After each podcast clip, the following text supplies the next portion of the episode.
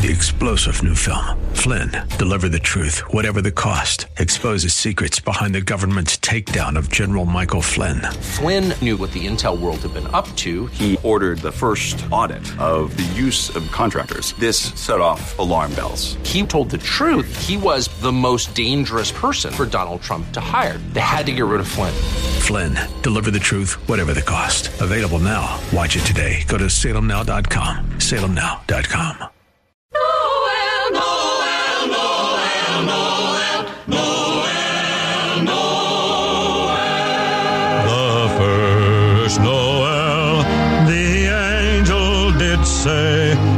to certain poor shepherds in fields as they lay, in fields where they lay keeping their sheep on a cold winter's night that was so deep.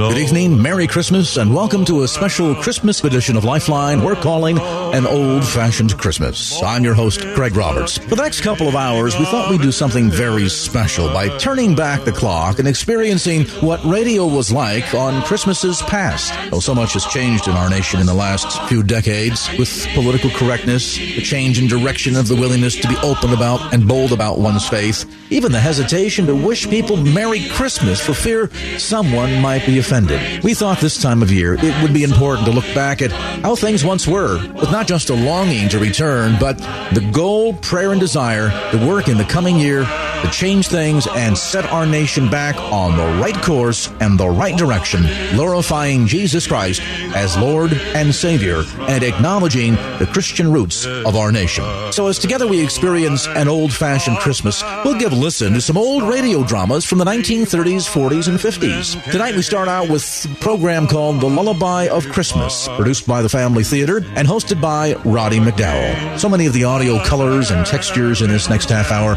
will no doubt bring delight to your heart and joy to your soul as you listen to Roddy McDowall narrating The Lullaby of Christmas from December 19th of 1951. It's our old-fashioned Christmas gift to you on this Christmas edition of Lifeline from KFAX. Born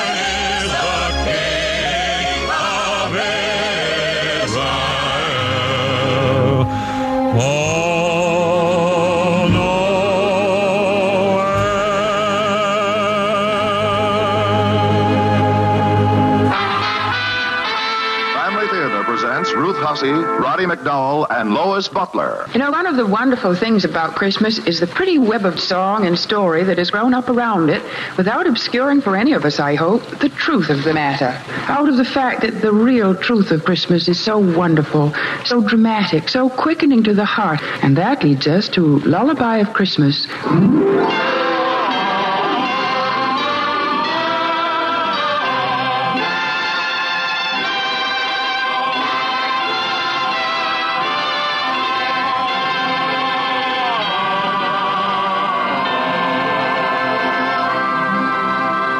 Story is as old as Christmas, and yet is neither remembered nor told except by the tongueless ones. The water, the wind, the rain, and the snow. By the grasses, the trees, the rocks, and the earth. They have told the story for almost 2,000 Christmases past, and they'll still be telling it 2,000 times 2,000 Christmases to come. It will be told by a wind rustling a tree of palm or pine, or of maple or mimosa by water as it crowds against the bank or shore of brook, lake, river, and ocean, and all the scattered seven seas. By rain tiptoeing across the roofs and skylights of every building north, east, south, and west of Greenwich. By the singing grasses of southern pampas, bush, and savanna, and by the icy twang of sleet and stubble on prairie, heath, and plain. It will be told by the sucking swamp mud and the hard wringing frozen earth and the tumbling rock and the migrant sand. It will be told whether or not men listen or whether or not there are men to listen. For as the storytellers are eternal, so is their story eternal. Their story of the lullaby of Christmas.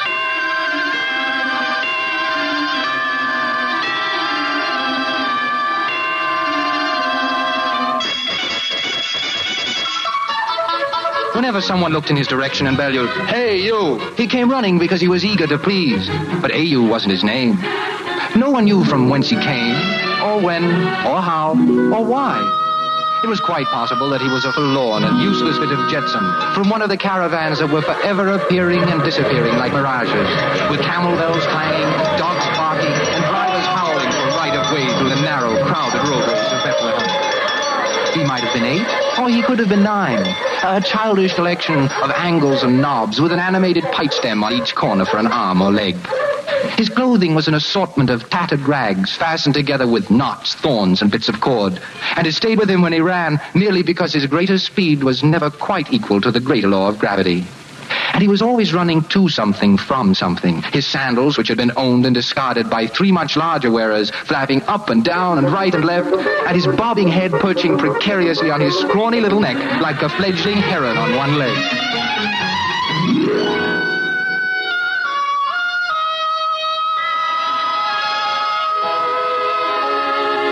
And yet, there was something about the boy that made people notice him. There was something appealing in his dark eyes and something about his cherub's mouth that unlocked the heart. Now and then, someone along the street would stop him and ask his name. But when AU tried to answer, from out of his cherub's mouth, instead of words, would come a horrible sound, a scourging, piercing, ear-scraping, howling and shrieking.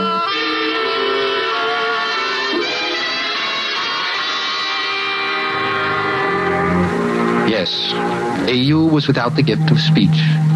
And at night, in the stable of the inn where he made his bed, he would curl up in the fragrant hay and think of all the beautiful magic words that he would like to say. Just suppose. Just suppose that a miracle should take place during the night. Just suppose that he should wake up tomorrow morning and walk over to that stall and say, Good morning, Mr. Cow. Oh, wonderful. And then he'd run outside to the pen and call out, Hello, Mr. Sheep. Oh, magnificent morning. He could talk. He could say anything and everything that he wanted to say. And wouldn't the innkeeper's wife be surprised when she handed out the scraps for his breakfast and loudly and clearly he said, I'm terrible obliged, ma'am. Just terrible obliged. And then, when he was called to do some task or errand, he could tell the innkeeper and his guests that his name wasn't A.U. Why, that wasn't any kind of name at all. It was just an easy and careless way they all had of shouting, Hey, you! Hey, you! My name isn't A.U. Hey, don't you hear me? Hey, you! My name's Ezekiel. But the most stupendous, overwhelming thing of all, he would be able to sing. Yes, sing as no one had ever sung before, with every word and note so clear and sweet and perfect that everyone in Bethlehem would stand rock still to listen. He would be able to sing with the other children when they played their games, and would be able to sing right along with the foreign music maker, the one with the lyre and the tame bear who walked the roadways and sang for coins.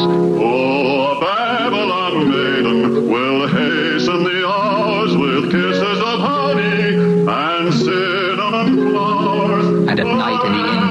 the roaring fire was juggling fat hot sparks in the black cavern chimney, and the innkeeper and his guests were overflowing with wine and song, he'd never need hide himself in the darkest corner in fear that they would make him join in just so that they could laugh at him. No.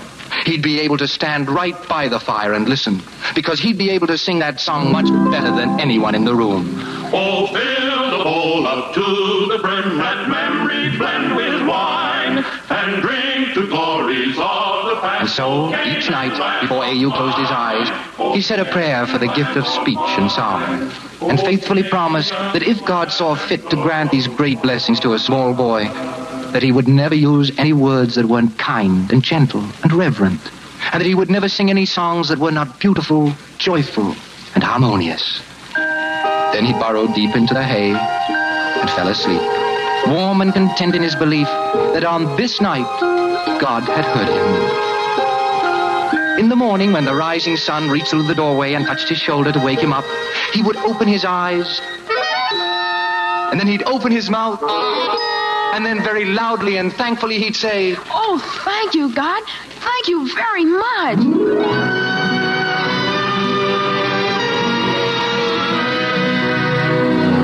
But morning after morning, God disappointed him. And finally, after months of mornings had vanished into Egypt, A.U. knew that he would always be just as he was, as inarticulate as a tumblebug, as a wood tick, as a worm. For a few nights, eh, A.U. cried himself to sleep in black discouragement. And then, then he resolved that he would never open his mouth again to make people laugh. And when his work was done, he trudged out of Bethlehem and wandered over the fields and hills. Travelers sometimes wondered when they saw his lonely little figure against the sky. And none of them knew that he really wasn't lonely at all. Why, he couldn't be lonely among friends.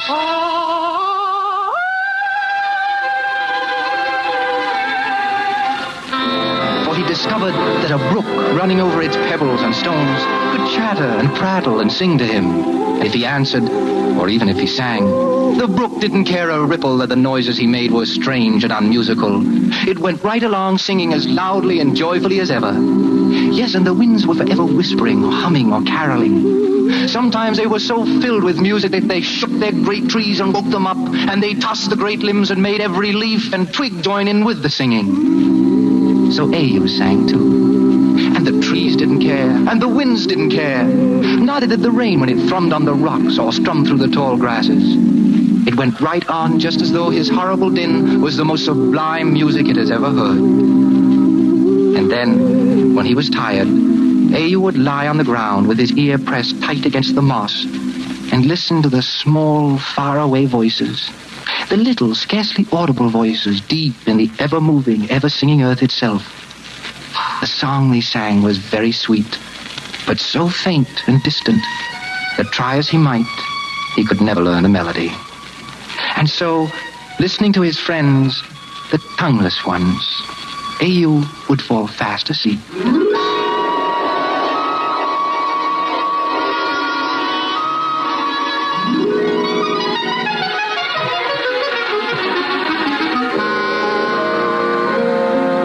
Days that followed, he was a little scarecrow stuffed with happiness, a standing on tiptoe happiness that was more prolific than a cottontail rabbit, an invincible, conquering happiness that could summon up more legions than the Roman emperor. It was so far above the miracle he'd asked for in his prayers that A.U. took a long time every night to thank God for his generosity. He thanked him so meticulously and particularly and abundantly that his small fingers developed a cramp, and on each round, knobby knee was a round, knobby callus.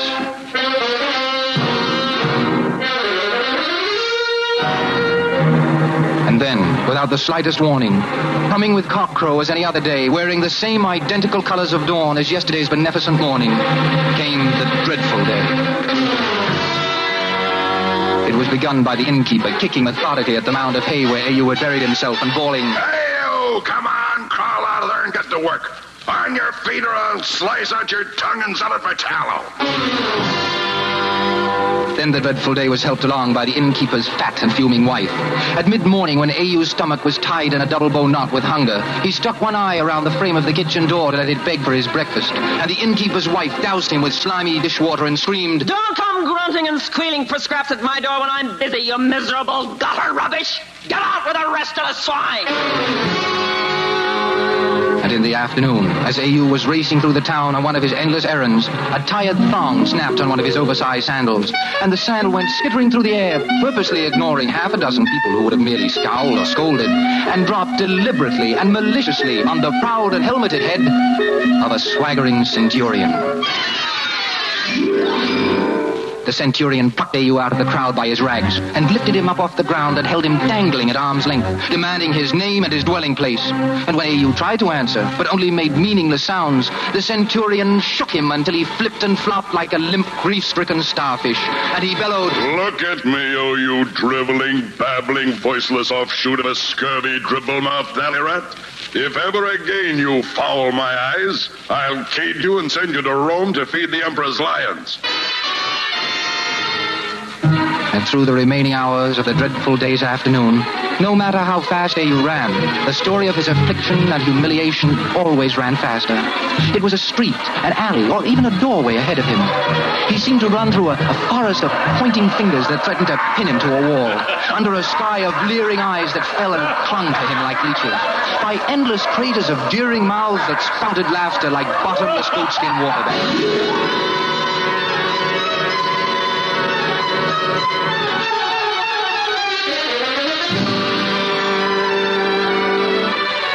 And that night, as each hour slowly yielded to an older one, and the dreadful day neared its end, A.U. was kept late at his task in the inn. Anyone could believe that half the known world had journeyed to Bethlehem, and the inn was so crowded that the ancient floor seemed to sag from the mass weight of weary bone and unwashed flesh.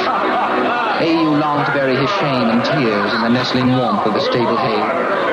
His tired, trembling legs carried him about with staggering armloads of steaming bowls and slopping mugs. Feet tripped him up, hands slapped his ears to ringing, and his knees jolted his aching ribs. The one who discovered and recognized A.U. was a huge mountain of a man whose eyes rolled like quicksilver in their bead beds of jellied fat. One hairy paw crushed a stew from his beard, while the other fastened on A.U.'s hair and lifted him, his legs still running desperately in the air, to the tabletop. Then, in a voice that would have silenced Donkey, he brayed to the listening ears. Look here, my friends. Behold this miserable insect that I've captured for your examination and amusement.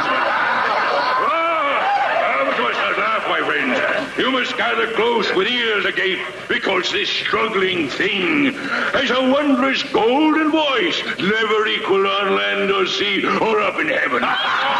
Oh, yes, I swear it is true. A centurion made it chirp today, and its music was so sweet it broke my heart and made the angels weep in ecstasy.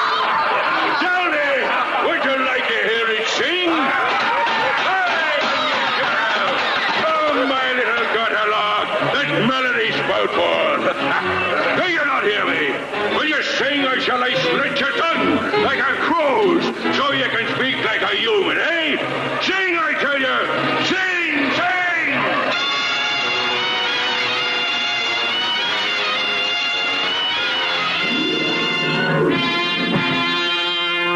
And so, standing on the table, A.U. tried to sing. And at every tuneless howl, the crowd shocked its mockery. At every unmelodious screech, it roared its derision. At every discordant squeak, it loosed a thunderbolt of laughter that crashed and splintered on his head. And his mind was fear, and his body was shame, and his blood was tears.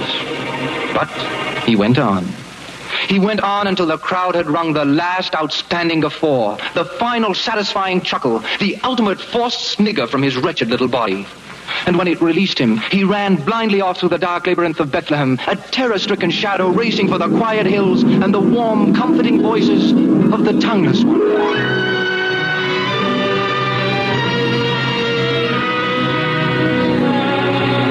But tonight there were no voices even though A.U. held his breath, even though he strained his ears, he could hear no sound from the tongueless ones. Even when he threw himself down and laid his ear to the ground, there was no small sound to hear. Even the little voices deep in the earth had stopped their whispering and were quiet. Then A.U. howled and babbled and tried to make the tongueless ones answer him. But they only waited and listened. And he croaked and screamed at them. But still they waited and listened. And he wept and shrieked to them but they kept silent while they waited and listened, just listened and waited. Then A.U. rolled over on his back to listen too. And he saw that a great white star had risen and was shining over Bethlehem. A star so bright it blinded him, and so he closed his eyes. And exhausted by the dreadful day, he went to sleep.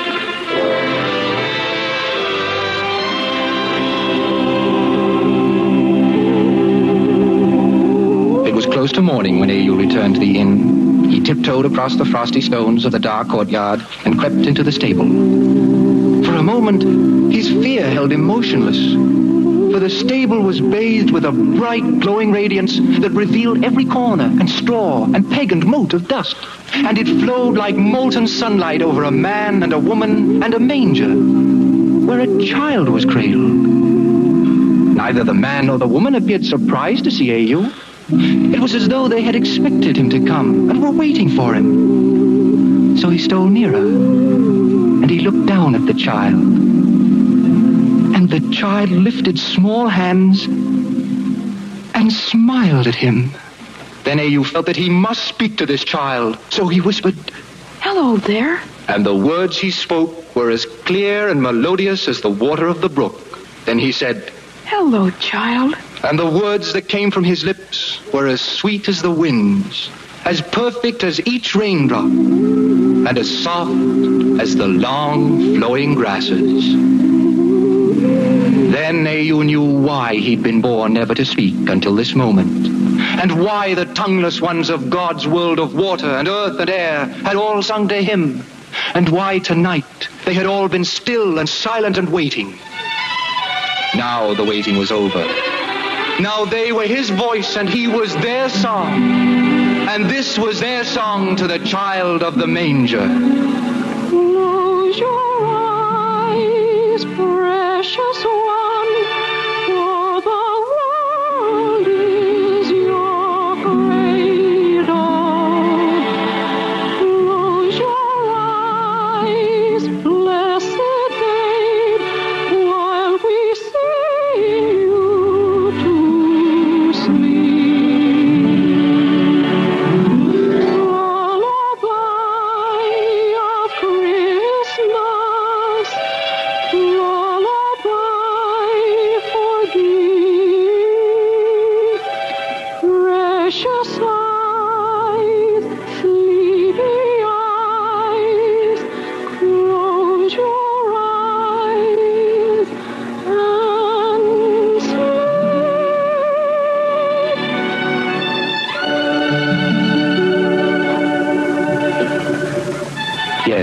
story is as old as Christmas. And yet, it's neither remembered nor told except by the tongueless ones. The water, the wind, the rain, and the snow. The grasses, the trees, the rocks, and the earth. It will be told this Christmas by a wind rustling a tree of palm or pine, by water as it crowds against the bank or shore of brook, lake, river, and ocean, and all the scattered seven seas, by rain as it patters across the roofs and skylights, Yes, and by the singing grasses of the southern pampas, bush, and savanna, and the icy twang of sleeted stubble on prairie, heath, and plain. The few ears that listen may wonder at the strange, childlike quality in the voices of all these storytellers. But that's so very easy to understand. It is the bright, joyful, exultant tone of the boy who sang for them one early morning, one Christmas morning, one glorious morning in Bethlehem.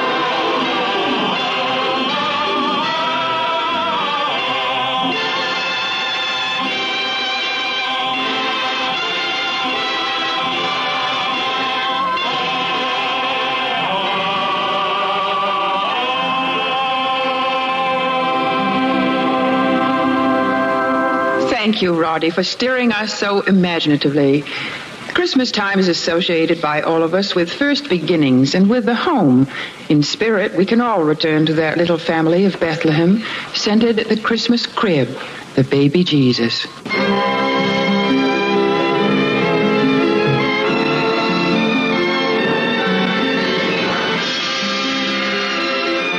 From Hollywood, Family Theater has brought you transcribed Charles Tazewell's Lullaby of Christmas, narrated by Roddy McDowall, with Ruth Hussey as hostess. Our soloist was Lois Butler.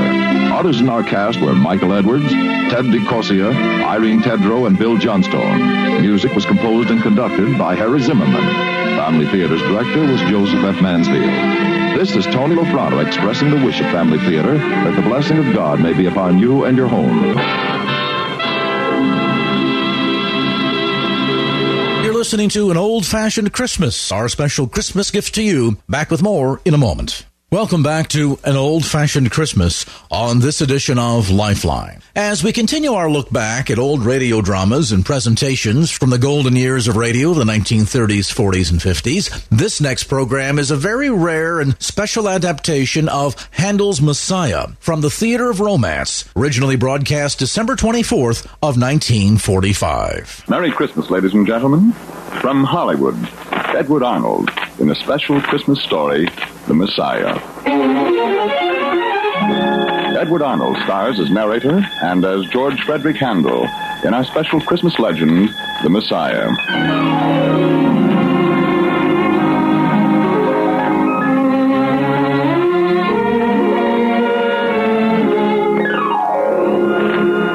Our storyteller for today is the distinguished American actor Edward Arnold, directed by Lud Gluskin.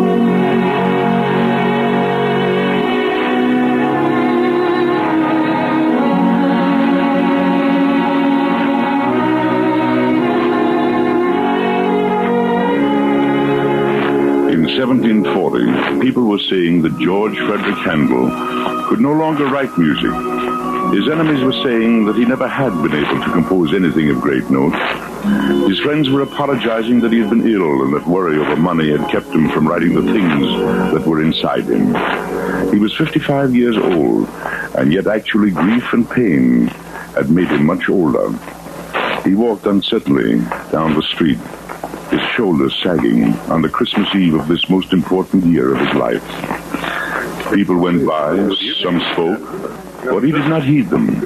He was looking into an abyss that was dark and empty and without ending. The lifetime that had yawned ahead of him, a lifetime without music. And he knew he could not face it. He passed the Church of the Blessed Madonna. He had no intention of pausing, but. Uh, Mr. Handel. Mr. Handel. Did you call me father? Yes, Mr. Handel. Won't you come into the church a moment? We have it all decorated for Christmas. You haven't been inside for some time now. No, I I haven't had much interest in religion.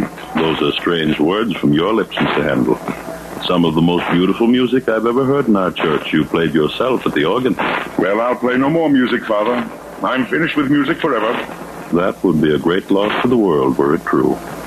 For your music has sometimes seemed, well, almost like the voice of God. It was so beautiful, so sacred. Please, come in for a moment, Mr. Handel. No, Father, I have no religion anymore.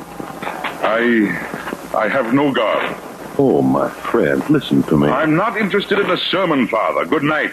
Oh, uh, Merry Christmas.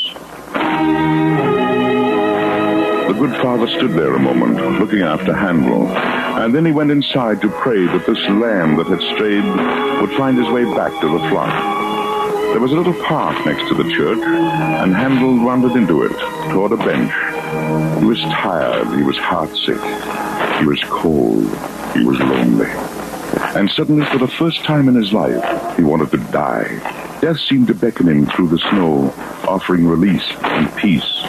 And then he saw the woman coming toward him, a woman who seemed to move to music, a woman so beautiful that tears stung his eyes when she smiled at him. Good evening, Mr. Handel. I beg your pardon. I said good evening, Mr. Handel. You know my name? Everyone who loves music knows your name, Mr. Handel. May I sit here by you for a moment? It's quite cold. I was just leaving. I'm I'm not very good company, I'm afraid. I know why you're unhappy, Mr. Handel. I heard you talking to Father Stanley. That's really why I spoke to you. I wanted to tell you that you're wrong about your music. You've written some great music. And I wanted to tell you, too, that you have yet to write your greatest music. Indeed, madam. Well, let me tell you something now. I've written the last note I ever intend to write. You can't stop writing music. You might as well say to the snow, don't fall tonight on London. You might as well say to the winds, pass London by tonight. You might as well say to the stars, shine no more on England. Or say to the world, I will write no more music. God has given you a great gift, and you must use it. No, God has forsaken me. God never forsakes anyone. People may forsake God, but they are never forsaken by Him. Go into that church and make your peace with God, Mr. Handel. Mm-hmm. And then go home and bring that music to life that is waiting to be born. All at once, he wanted to get away from the woman. There was something in her eyes that made him ashamed and uncomfortable. A challenge and a fire in them that, that made him feel lacking and inadequate. Once more, his torment took hold of him, and bitterness and an anguish and a frustrated grief closed in about him. And he walked, now fast, now slow. And at last he found himself by the river, and once more, death beckoned. He walked over to the edge of the bridge. He clutched the rail a moment, stepped back to leap, and That's not the way, Mr. Handel. he stared at her a moment, and then his anger left all bounds. What are you doing here? I followed you. How dare you follow me? What I do is my own concern and no one else's. No, you're wrong. What you do is the concern of all mankind because there are still things you must do. Man lives for a purpose, Mr. Handel, not for his own pleasure. And it is for God to say when he has completed that purpose. One of the few things a man can choose for himself is death, if he wants to take matters into his own hands. You have no right to interfere. You're tired and it's late. Why don't you go home and rest? He stood there an instant looking at her, and then he turned without a word and stamped off towards home. When he reached there, his man Charles was waiting at the door. I'm so glad you're home, sir. I was quite worried. Well, I'm going to bed. I I don't want to be disturbed until morning. Very well, sir. Good night, sir. Merry Christmas. Hmm? Oh, oh, yeah. Merry Christmas to you, Charles. He went to his room, shut the door, and leaned wearily against it for a moment. His eyes closed. He wanted to cry, but he didn't know how to cry. He walked over to the organ where he had composed much of his music, put the lid down, definitely and finally. Then he sat down at his desk and started a letter to one of his best friends. My dear friend, when you receive this note, I shall be gone from this world and from this life. I feel that I have accomplished all that I can accomplish. And somehow, all the music is gone. There is nothing left inside me. Knowing this, I cannot bear to live. Yes, Charles, come in. You? Good evening, Mr. Handel. We meet again. What are you doing in my house? How did you get here? What do you want? I would like to show you something that I think might mean music to you. Something I believe may mean your salvation. Now, please, this concern over my salvation is becoming something of a nuisance. Will you please go and leave me alone? You will find some beautiful words here, Mr. Handel. I think you could set these words to music beyond any music that has ever been written. I'm not interested in seeing any words or writing any music. You understand that? I think you will be interested when you read these words. This is a sacred story, Mr. Handel. It is called Messiah. Will you look at it? No, I will not look at it. I'll just leave it open here on the desk. I think one day you will thank me for that, Mr. Handel, on your knees. There it is when you're ready for it. Good night. Left alone, Handel barely glanced at the manuscript lying on his desk. He added a line or two to his letter and put, put things in order and laid down to rest. But he couldn't rest. He tossed from one side to the other. He got up and closed the door. He paced the floor. He lay down again, then got up and walked again. He couldn't keep away from that manuscript on the desk. Twice he reached for it and then let his hand fall. Finally, he bent over it and read a line. He was despised, despised and rejected.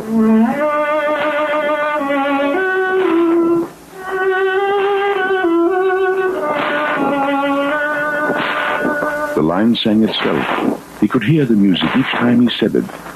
Reluctantly, unwillingly, he turned to the opening page and read the opening lines. And the words were music.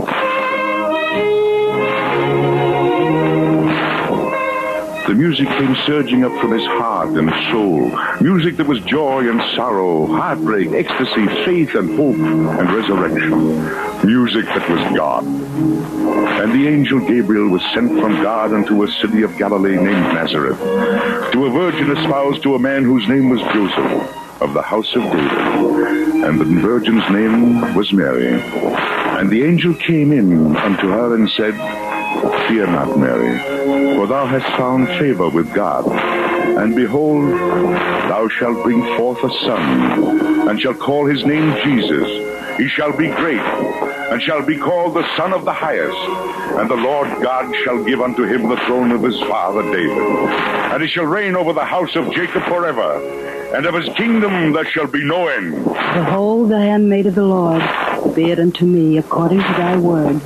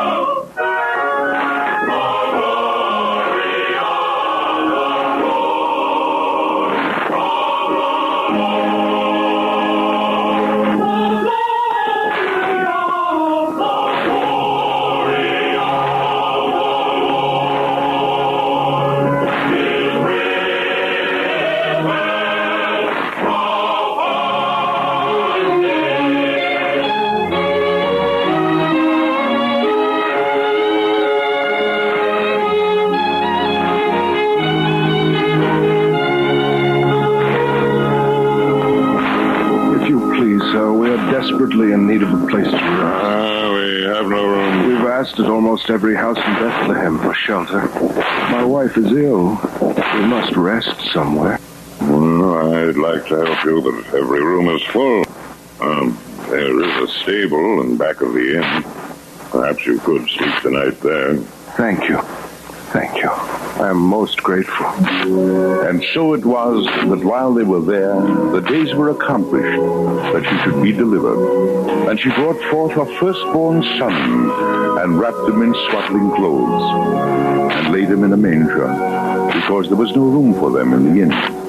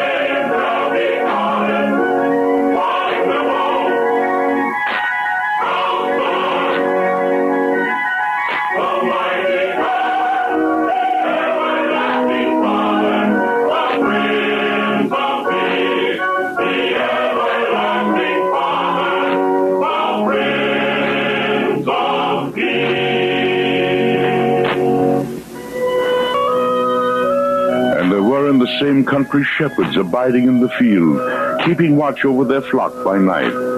And lo, the angel of the Lord came upon them, and the glory of the Lord shone round about them, and they were sore afraid.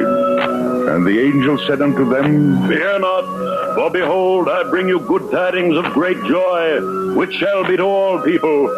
For unto you is born this day in the city of David a Savior, which is Christ the Lord. And this shall be a sign unto you. Shall find the babe wrapped in swaddling clothes, lying in a manger. And suddenly there was with the angel a multitude of the heavenly host, praising God.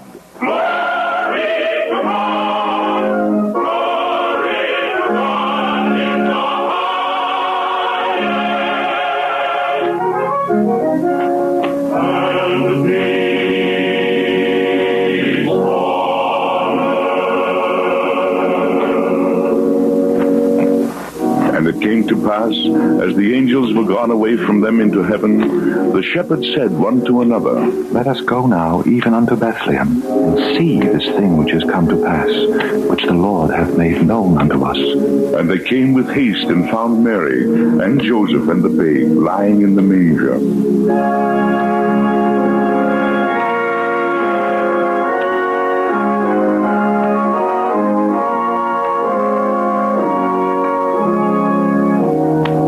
Listen to Mr. Handel play that organ.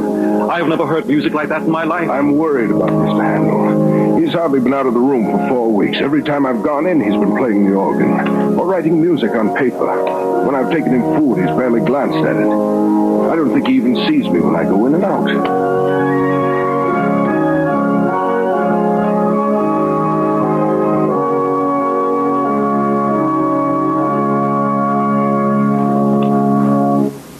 He stopped.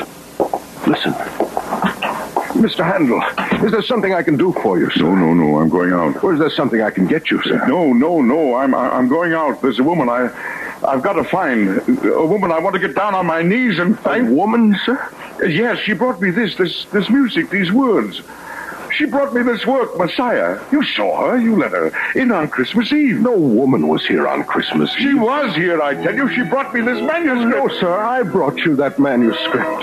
It's the poem Mr. Charles Jennens brought here and left for you. I put it on your desk while you were asleep. You? You brought it to me? Yes, sir. You brought it to me.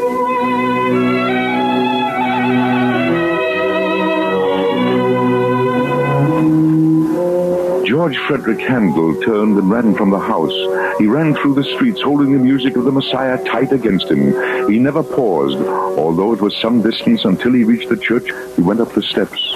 And inside the church, slowly, hesitantly, tears rolling down his face, he stumbled down the aisle to the altar, and he laid his Messiah on the altar for payment.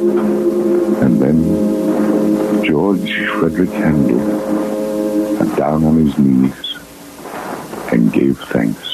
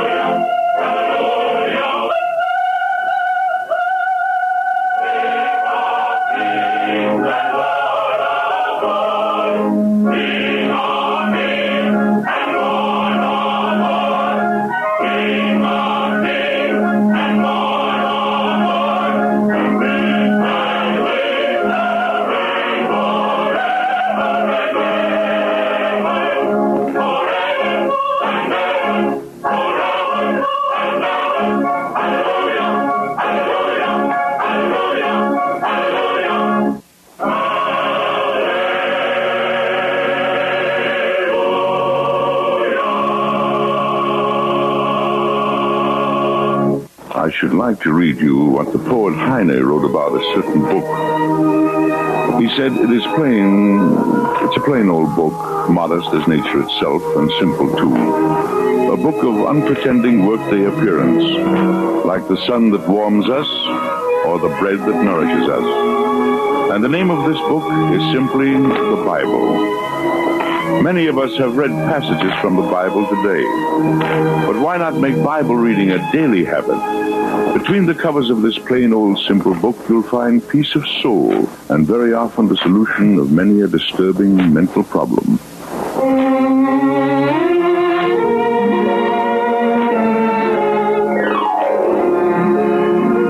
Colgate Tooth Powder and Halo Shampoo join in thanking Mr. Edward Arnold, who appeared through the courtesy of Metro Goldwyn Mayer, the entire cast and the Theater of Romance Singers, listening to an old fashioned Christmas, our special Christmas gift to you. Back with more in a moment. Three star general Michael J. Flynn, head of the Pentagon Intelligence Agency, knew all the government's dirty secrets. He was one of the most respected generals in the military. Flynn knew what the intel world had been up to. He understood its funding. He ordered the first audit of the use of contractors. This set off alarm bells. The explosive new documentary, Flynn, Deliver the Truth, Whatever the Cost, uncovers the facts behind this scandal. Flynn told the truth. He was the most dangerous person for Donald Trump to hire. I find out the worst enemy that I'm going to face in my life is right here in America. They took my assessment and they wanted me to change it. And I was like, I'm not changing it. They had to get rid of Flynn. with in depth interviews, archival footage, and never before seen personal records of the man behind the headlines. I just felt like I was drowning. Flynn, deliver the truth, whatever the cost. Available now. Watch it today. Go to salemnow.com. Salemnow.com.